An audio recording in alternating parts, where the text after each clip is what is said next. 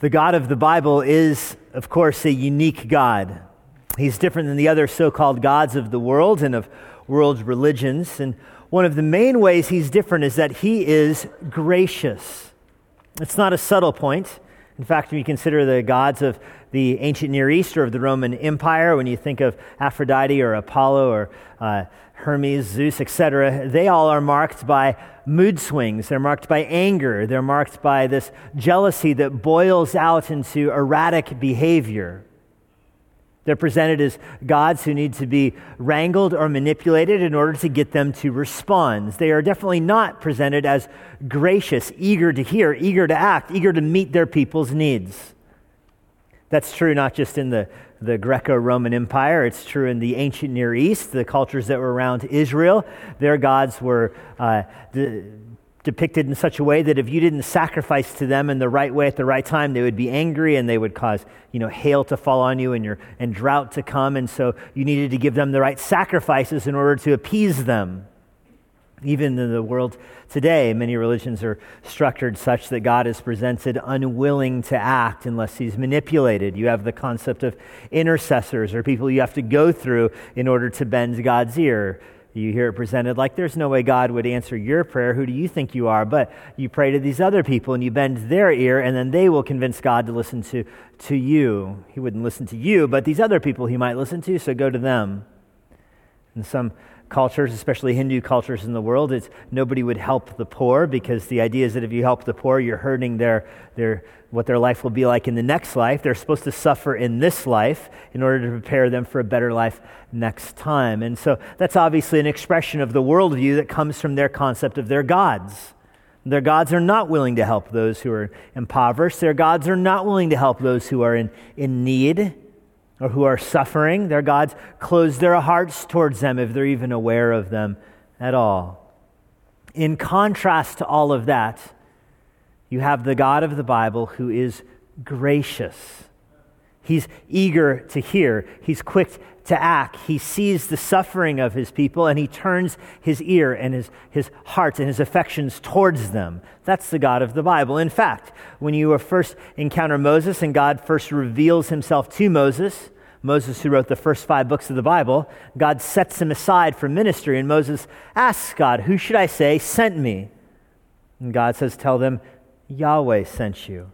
Yahweh He's a God, this is God speaking, Yahweh. He's a God who's compassionate and gracious, slow to anger, abounding in loving kindness and truth. Notice that God's own self disclosure to Moses, the way God introduces himself to the one who would write the first five books of the Bible, is a God who is gracious. In fact, the most common word in the Old Testament used to describe God is compassionate, the second is gracious. There are dozens of passages in the Bible that describe God as compassionate gracious, slow to anger. In fact, at the end of their wilderness wanderings, Exodus 33, God speaks to Moses and says, I'm Yahweh. I will be compassionate to whom I will show compassion. I will be gracious to whom I will be gracious. That's Exodus 33 19. That, of course, is the verse that Paul picks up on in the New Testament and says, The Lord will be gracious to whom he'll be gracious. He'll show compassion to whom he wants to show compassion. Uh, the very concept of election in Romans 9 is rooted in the concept that God is by nature gracious towards us. Later on, next chapter, Exodus 34, verse 6, when God is going to hide himself from Israel, he tells Moses, Yahweh, Yahweh, God is compassionate and gracious, slow to anger, that even in God's anger, you're supposed to take away from that, that he's still compassionate and gracious and slow to anger, unlike the other gods of the world. That grace, his graciousness, that concept of grace, it is the foundation for all of God's interactions with us. Every interaction between God and man is rooted in the gracious nature of God. That He's willing to condescend to us, that He's willing to come to us, that He's willing to listen and answer our prayers, He's willing to meet our needs. 2 Kings 13 is a classic picture of that, which we will see this morning. And I know we haven't been in 2 Kings in the morning services since chapter 5, and so a lot has happened since then. So to bring you up to speed, let me just give you the kind of where we're at right now in 2 Kings. The spoiler alert here is bad things are about to happen to bad people. Israel here in the book of Second Kings are the, the bad guys. Israel is the, the ones who are evil. You're often prone to read the Bible in terms of good versus bad, which is not a very good way to read the Bible. But if you do read it that way, understand that in the book of Second Kings, God is good, Israel is bad. Israel is not the good guys. God is the good guy. Israel are the bad guys. We all on board with that? Israel is wickedly sinful. If there was a contest in the world to see which nation could anger God the most, Israel would win hands down.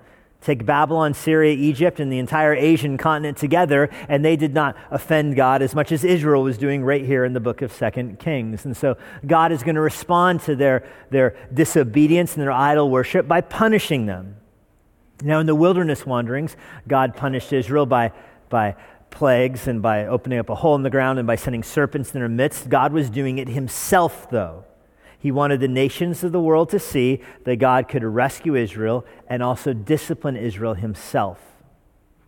But now that Israel is in the promised land, God is not going to punish them himself. He's going to use means. He's going to raise up other nations to come. Because now God's not sending a, a message to the other nations, He's sending a message to Israel, who thinks they're so different.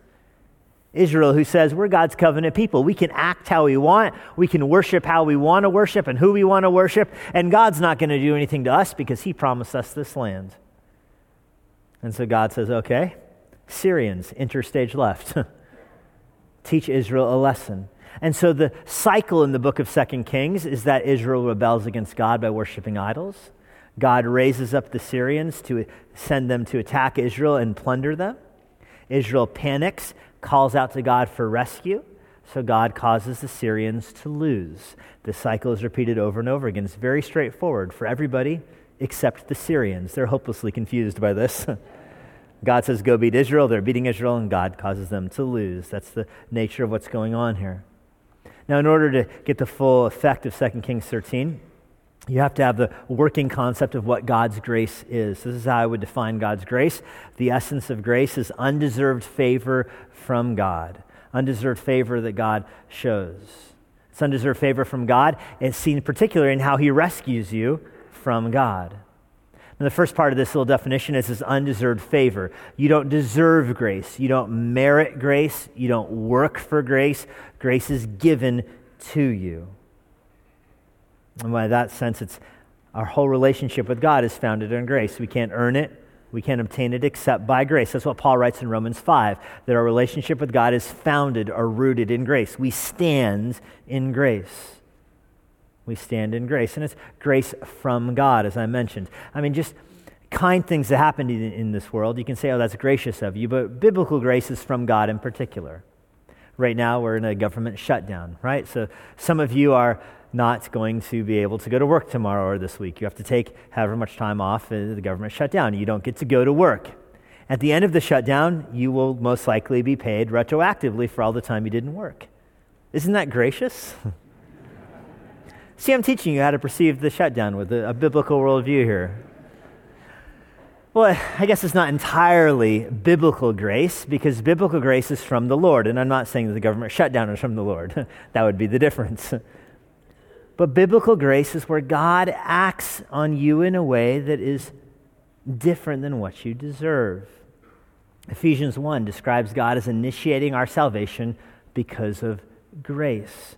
Titus 2 describes the appearance of Jesus Christ as the grace of God appeared, bringing salvation to all people. God gives grace, the Bible says, to the humble, but he humbles the proud. He's opposed to the proud. Jesus appears on the scene in John chapter 1, and he's described as being full of grace and truth, and that's because he's God in human flesh. God is full of grace, and so Jesus would obviously be marked by grace. Grace is the energy that keeps Christians alive. It's what we eat, it's what nourishes us, it's what causes us to grow. The grace of the Lord. And grace, as I mentioned on the screen here, it's from God. That word preposition can be that word that preposition from in English can be confusing. Here it's a preposition, a genitive of source. In other words, grace comes from God. He's the source of grace. Grace comes from him to us. Food comes from the kitchen. Grace comes from God. That's the way that first from works there. But it's the second from God that's important this morning. Not only is grace from God, but grace is most clearly seen when you recognize that it's also saving you from God. In other words, God is the source and He's the indirect object, so to speak. He's the one that's sending grace, but the grace is sent in order you to rescue, in order to rescue you from Himself. In salvation, it works this way the wrath of God is revealed from heaven against all manner of ungodliness. So you are under God's wrath. Now, the grace of God comes and rescues you from God's wrath. Grace rescues you from God Himself. That's why 2 Kings 13 is such a critical chapter, because in this chapter, you're going to see four different examples of how grace is given to rescue people from God's own wrath. From God's own wrath. That'll be our outline this morning. This morning, we'll see how God reveals grace to his people how God reveals grace to his people. If you're here this morning and you're going through a trial and you don't see God's grace in your life, I hope this message is encouraging to you. If someone were to come up to and ask you this morning, hey, how do you see God's grace in your life right now? And you would stumble for an answer. I'm going to give you four different answers this morning to, to hang your hat on, four different ways, means by which God is giving out grace this morning, so that you can say, I see God's grace in boom, boom, boom, boom, these four areas of your life. First, God gives grace through prayer. Grace comes through prayer. Any concept of prayer, of course, is founded on God's grace. I mean, we are beggars when we're re- reaching out to God. And so any response from God is obviously going to be gracious. And that's where this chapter begins. In the 23rd year of Joash, the son of Ahaziah, that's, that's uh, Judah's king. This is just a timestamp. He's not part of the story. It's just a way of putting you in the timeline where this is. Jehoahaz, the son of Jehu, began to reign over Israel and Samaria, and he reigned 17 years. Now, Jehu is the main figure in 2 Kings. He towers over the whole book. Elisha was at the beginning of the book, but he's faded from the scene. The book isn't called Prophets, it's called Kings. And uh, Solomon could be the main king in, in 1 Kings, perhaps, or Ahab. But 2 Kings, the, the main king is Jehu.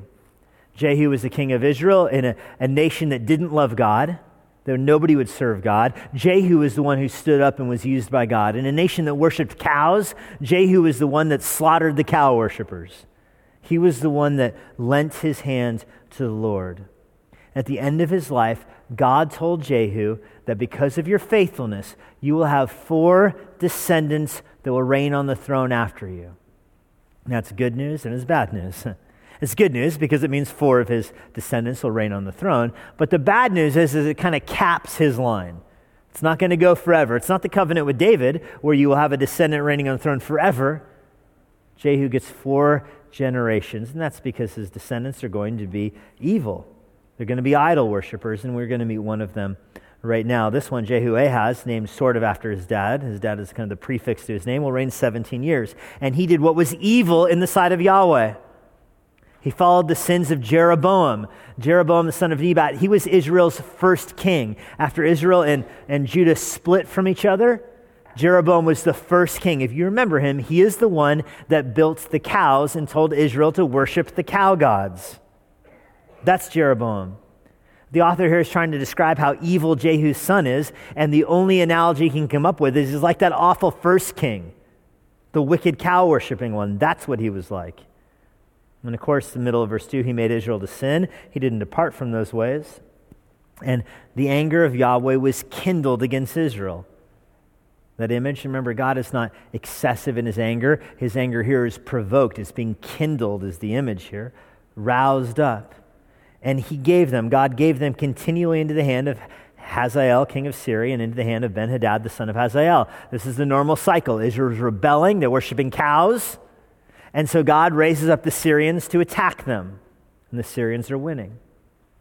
But then Jehoahaz sought the favor of Yahweh, verse, says, verse 4 says. And that's somewhat unexpected. Remember, he's a pagan, cow worshiping king. And now he's in desperate need of rescue. And listen, the cows aren't showing up to help. All his prayers to the cow idols aren't working anything. Uh, it's not a very intimidating foe in battle either, is it? Watch out, or I'll release my cows. And so he's in a time of desperation here. And so he tries. It's like a last ditch attempt, I know, let me try praying to Yahweh. Maybe that will work. Maybe that will work. That's his attitude here.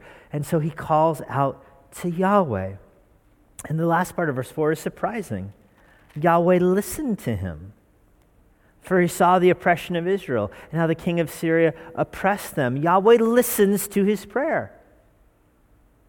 Oftentimes we come across people in the worlds that we think there's no way God would answer that person's prayer. Look at how evil they are. God wouldn't hear his prayer. But listen, if God didn't hear evil people's prayers, he wouldn't hear any prayers. God hears the prayers even of the wicked, even of the wicked. But the key is this once they realize their desperate situation. This prayer, here, this is not the refined prayer of a practiced man. This is not the overflow of a normal one hour daily quiet time here. This is the prayer of a desperate man. It's not the exalted prayer of the high priest for his people. This is the prayer of a, of a tax collector beating his breast, saying, Lord, please have mercy on us. This is a prayer of last resort, of desperate urgency in a situation where he has no hope but to try turning to God. The real question with this kind of prayer is will God respond? And the answer here, of course, is yes. God does respond. Look at verse 5. Therefore, Yahweh gave Israel a savior, so they escaped from the hand of the Syrians. And the people of Israel lived in their land and their homes as formerly. In other words, they went back to what life was like before the Syrians started attacking. All is well because their king prayed. What a lesson this is for us. It teaches you that God is a compassionate and gracious God who delights in answering prayers. He answers the prayers of the rich when they stop trusting in their wealth. He answers the prayers of the powerful when they stop trusting in their power. He answers the prayers of the needy when they realize that their need is Him. He answers even the prayers of the self righteous when they turn from their own self righteousness. He answers the prayers of the broken when they realize that their need, their healer, is the Lord. If you're here this morning and you feel like the Lord isn't answering your prayers, ask yourself what you're trusting in. Are you the rich trusting in your money? Cease and trust in the Lord instead. If this pagan king could stop trusting in his idols, and instead turn to the Lord and the Lord would hear his prayer, then obviously there is hope for us. This shows us that because of God's grace, he's ready to give us more than we will ask, if only we'll ask for more. It's a window into the gracious character of God. God's answer, though, does not produce repentance in their hearts. Their desperation is not the same thing as conversion. Verse 6 Nevertheless, they did not depart from the sins of the house of Jeroboam, which he made Israel to sin, but walked in them. And also the Asherah remained in Samaria. Those are those idol poles, those sexual fertility poles, phallic symbols that they would build on the high places and worship God in deviant ways there. They were around. I mean, that's the nature of this nation right now cow idols, Asherah poles, but their king cries to God, and God hears and answers. Now, Israel at this time is decimated. Look at verse 7. There was not left to Jehoahaz an army of more than 50 horsemen and 10 chariots, 10,000 footmen, for the king of Syria destroyed them, made them like the dust at threshing. Their king doesn't have an army anymore, but he has a Lord that will hear prayers. Now, the rest of the acts of Jehoahaz and all he did in his might, aren't they written in the book of Chronicles, Kings of Judah? Or Kings of Israel. That's a, a, not the book of Chronicles of the Bible. That's a secular book, an extra biblical book. Not this one. So Jehoahaz slept with his fathers, and they buried him in Samaria, and Joash's son reigned in his place. The lesson here for us if you want to experience God's grace, even if you're desperate, even if you seem so distant from God, if you want to experience God's grace, pray. Pray. And the Lord reveals His grace. He gives His grace often through the channel of prayers. Here, it's sad that they don't convert. In the wake of Yahweh's unexpected grace, you find really inexplicable ingratitude from His people. God's grace didn't soften their hearts, but hardened their hearts. And so the Syrians are going to come back And they're going to decimate them again, but you'll see another channel of God's grace. Second, you'll see that God's grace comes through the prophets. It comes through prayer and it comes through prophets.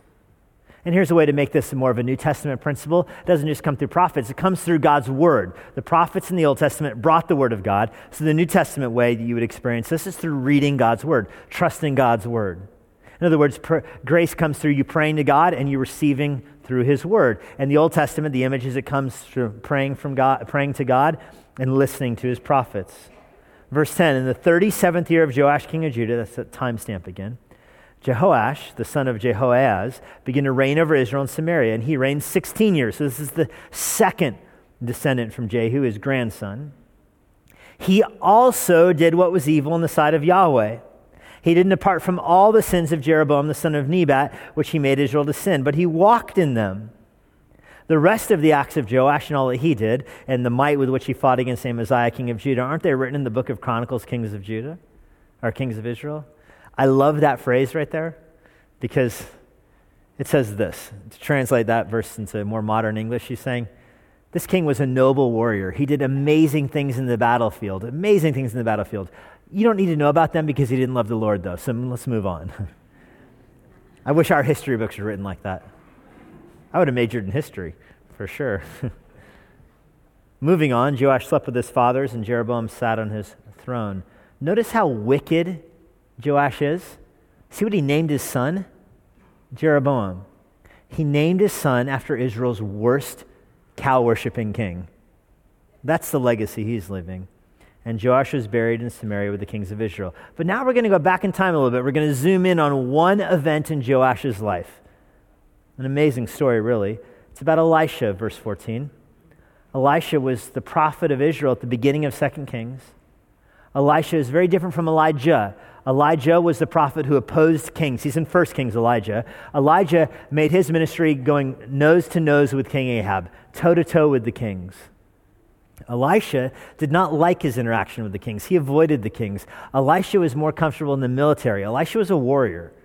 He liked fighting in the back of the military. Think of Elisha's biggest miracles, they're all war miracles. He was at, at battle and he caused the enemy to see the field flooded with blood. That's an Elisha miracle. His enemy forces surround him. Elisha causes them to go blind and hallucinate, and he leads them to captivity. Or uh, the enemies are surrounded outside of Samaria, and they're caused to be confused and attack each other and run away in confusion. Those are Elisha miracles. Elisha is a warrior. He's called the chariots and horsemen of Israel. That's not something because Elijah was taken up in the chariots of, of fire. Elisha is called the chariots and horsemen because they are military terms. It'd be like calling somebody, you know, that guy is a nuclear arsenal, that guy's an RPG.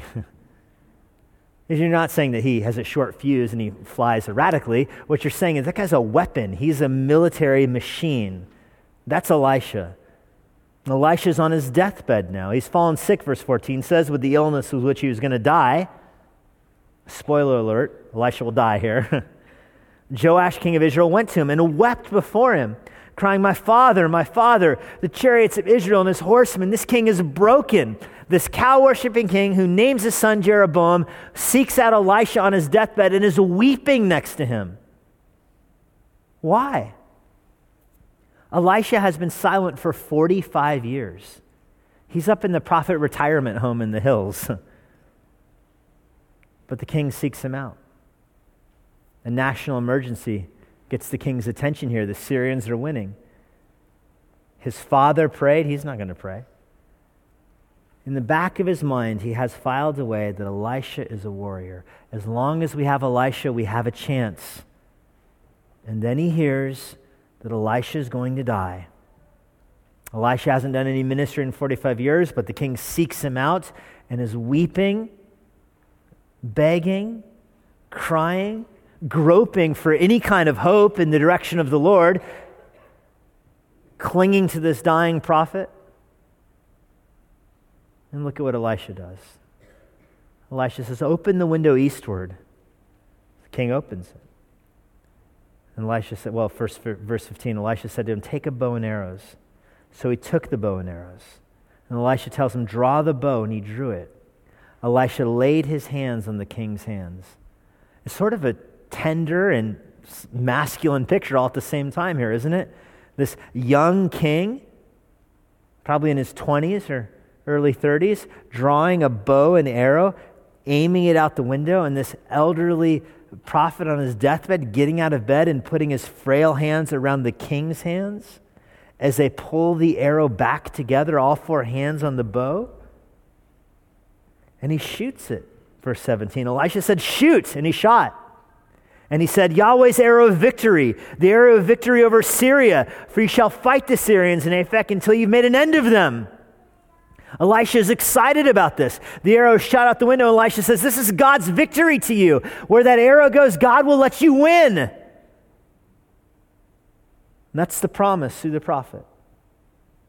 Then Elisha says, verse 18, Take the arrows. And the king took them. Remember, this quiver was, was full. The king takes them. And Elisha says to the king of Israel, Strike the ground with them. In other words, shoot more arrows out the window. Not strike the ground like take them all together and hit the ground, but put them in the bow and shoot more out the window. Remember, he just launched one, said that's God's victory. Now Elisha's saying, Shoot more arrows. Launch him out there. Let's see the Lord's victory. Keep shooting. And watch this king.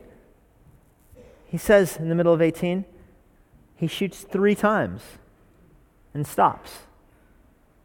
It's this kind of diminutive language here, like almost patronizing to the old elderly prophet. Like, oh, dementia's sitting, setting in. he wants me to shoot arrows at the window. Okay. Think. Think. Think. Is that what you want?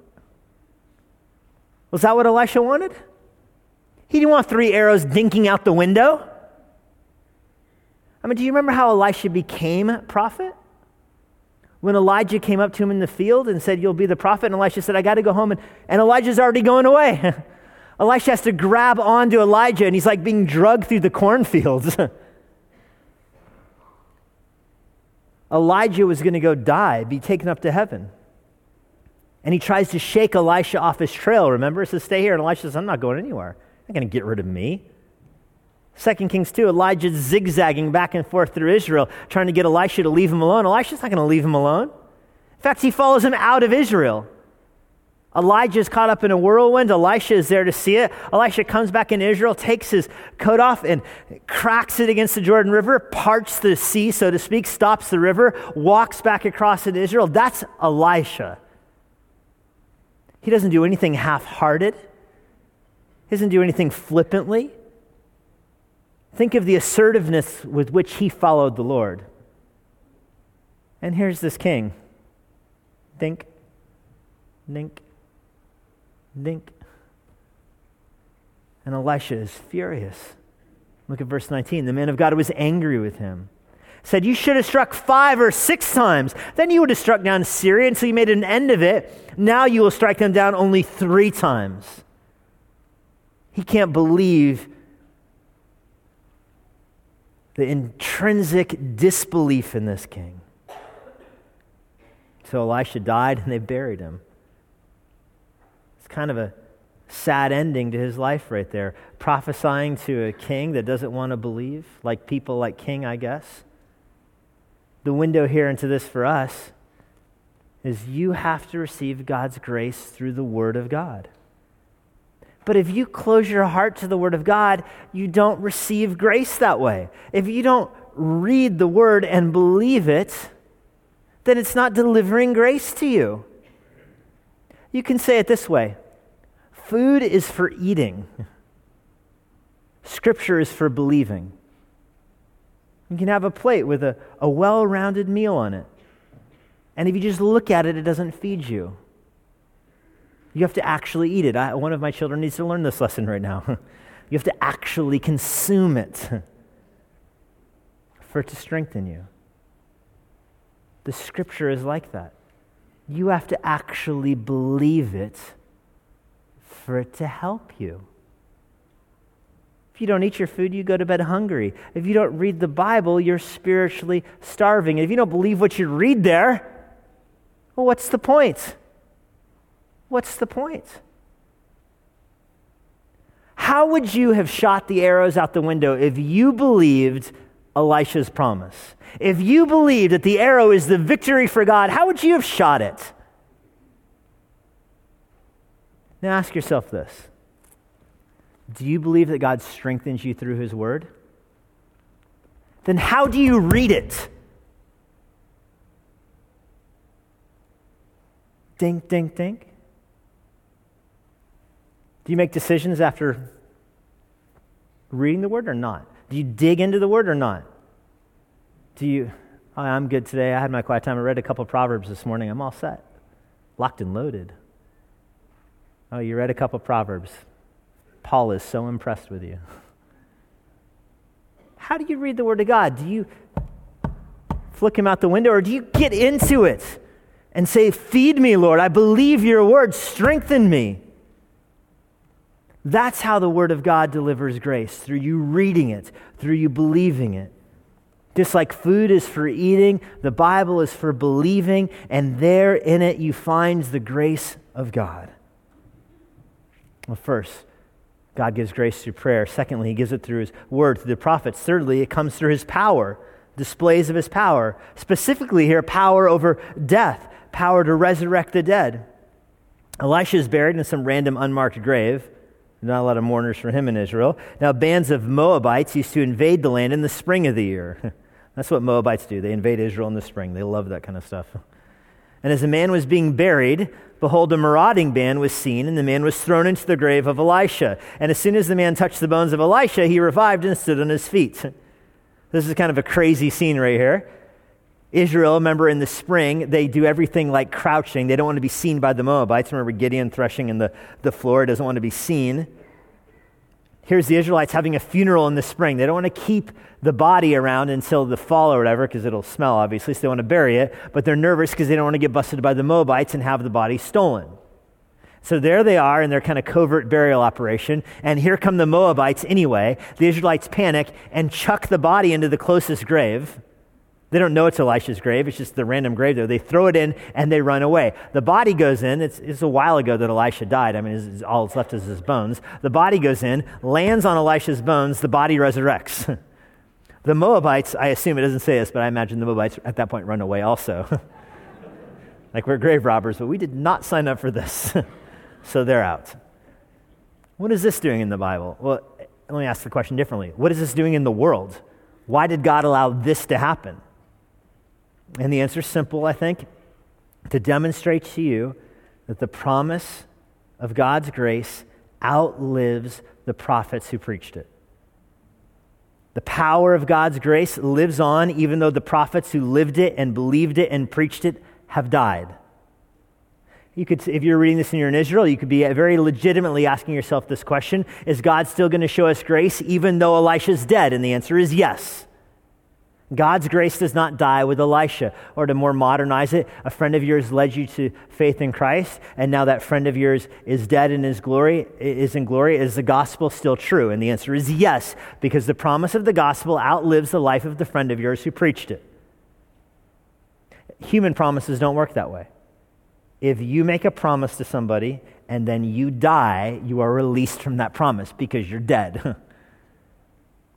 God's promises outlive even death. They're supernatural, transcendent, time defying promises. And that's the lesson here with this man's resurrection. I mean, nothing holds people in fear more than death, and this resurrection demonstrates to you that God holds the power over even death in Matthew 27. Jesus preached that he would die and would rise from the grave. In Matthew 27, he's being crucified. While he's being crucified, the graves are open and other people rise from the grave. That's like a promise triple fulfilled. As a demonstration to you that the promise of resurrection is not only for Jesus, but for others as well. For those who put their faith in Christ, they too will rise from the dead. Ezekiel describes the valley of dry bones, the valley filled with dry bones.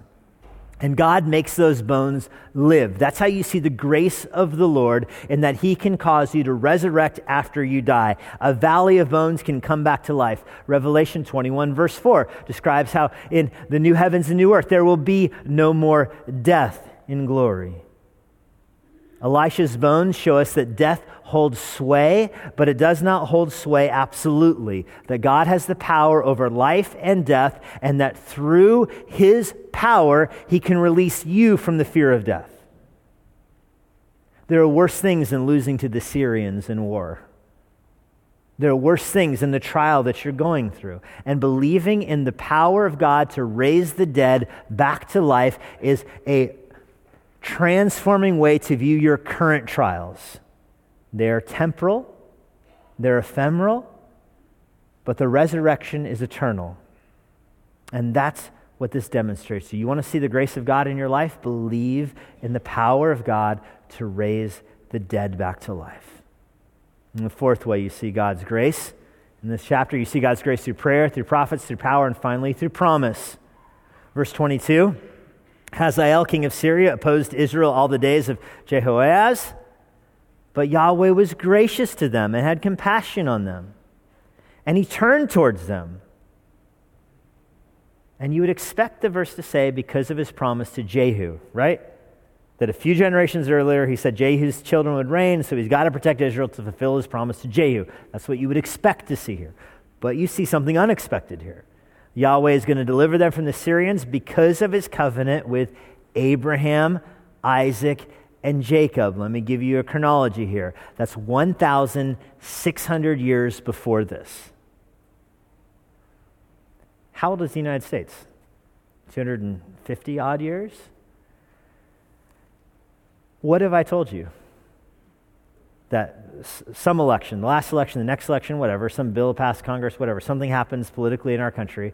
And I say the reason that happened is actually because in the year 400 in Rome, although Rome had fallen, Leo did this or that. That's a nonsense answer. There's no plausible way that I could say something that happened 16 years ago in some faraway place in a fallen empire is the reason for something today. And yet, this is exactly what the Bible says here that God will deliver Israel because 1,600 years earlier, he made a promise to Abraham. Now, what was his promise to Abraham? That Abraham would have a son, a descendant, a descendant would multiply, and would have numerous descendants, as numerous as the sand on the seashore, the stars in the sky, and through them would come the descendant, the seed, the offspring, who would be a blessing to the nations. Now, the descendant is going to be from the line of the king of Judah, not even from Israel. But the nation of Israel is important to God because it's part of his promise to Abraham that they would possess the land and that through them they'd be an ethnically distinct people that would produce the Messiah. That's the promise. And so 1,600 years later, 16 centuries later, God is going to cause Hazael to wake up in the morning and lose his battle because of that promise. In verse 24, when Hazael, king of Syria, died, Ben Hadad, his son, became king in his place. And Jehoash, the son of Jehoahaz, took again from Benhadad, the son of Hazael, the cities he'd taken from Jehoash, his father, in war. Three times Joash defeated him and recovered the cities of Israel. And that's not just a throwaway geographical verse here. What that's telling you is that at this point, Israel is larger than it had ever been, except maybe under Solomon. The largest it will be in the book of Second Kings is right here. In chapter 10, 11, and 12, Israel was losing land because of their cow worshiping. In chapter 13, they've grown bigger than they've ever been before to demonstrate that God will keep his promise to Abraham. How does this affect you? When you're looking for God's grace, look at his promises. See his promises and trust them because they will come to pass. And the promises, of course, point to Christ. The promise to Abraham will be one that is to the seed, singular, that the Savior will come. The promise of Israel will be that they will produce the Savior. The promise to you is that the gospel will go into all the world and you will bring it, making disciples, baptizing in the name of the Father, Son, and the Holy Spirit. Whoever believes will not be put to shame. That's the promise. 2 Corinthians chapter 1, all of God's promises are yes in Jesus Christ. All of God's promises come into focus when you're looking at them through the lens of Jesus Christ. He is the one who gives your life meaning. You feel like, I don't see God's grace in my life right now. I don't see it. Then pray. Seek the face of the Lord. Seek him out. Don't pray like, uh, Lord, and as you fall asleep and maybe finish the prayer in the morning. No, seek him out. And you will find grace on the other side. Go to his word, attack his word, read his word, and you will find grace. Believe in God's power to raise the dead and let your current struggles come into focus.